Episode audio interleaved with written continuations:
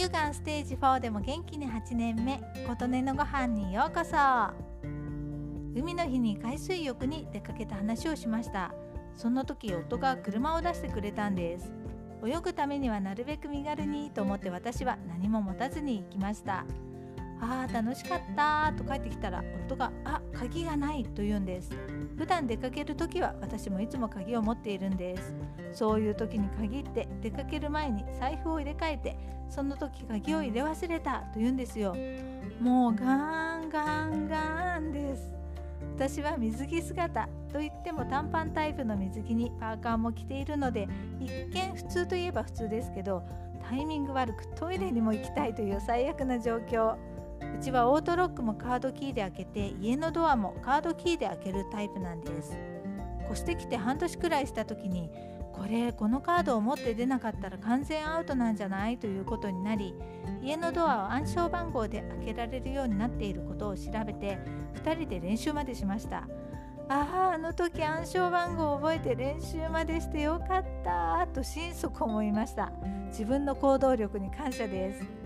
今までの家は鍵で鍵をロックするので鍵が閉まっているなら鍵を持っているということになります。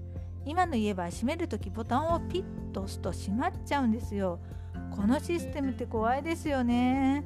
今までは出かける時何度も鍵を持っているか確認してからピッとやっていたのに2人で出かける時はお互いあっちが持ってるだろうと油断しているので要注意ですね。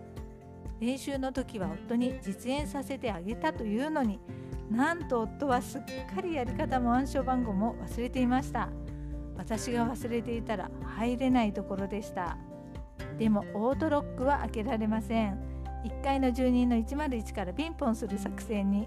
こういう時夫は全く役に立ちません。後ろの方にさっと遠のいてさあさあどうぞお願いしますというスタンス。こっちはトイレに行きたいので切羽詰まっていてピンポンを繰り返しましたよ。やっと応対してくださった方に事情を話したらわざわざ出てきてくださって開けてくださいました。もうありがたいの何のって何度もお礼を言いつつ家のドアへ。練習通りやってドアが開いた時の安堵感といったらもう言葉では説明できません。こういうタイプの鍵で家に入れなくなった方いらっしゃらないんですかね。そんな時皆さんどうなさってるんでしょうか？今回はオートロックを開けてくださる方もいらして本当に感謝感謝です。ということで今回は家に入れなくなった話でした。皆さん家の鍵はちゃんと持って出てくださいね。あなたの元気を祈っています。琴音のありがとうが届きますように。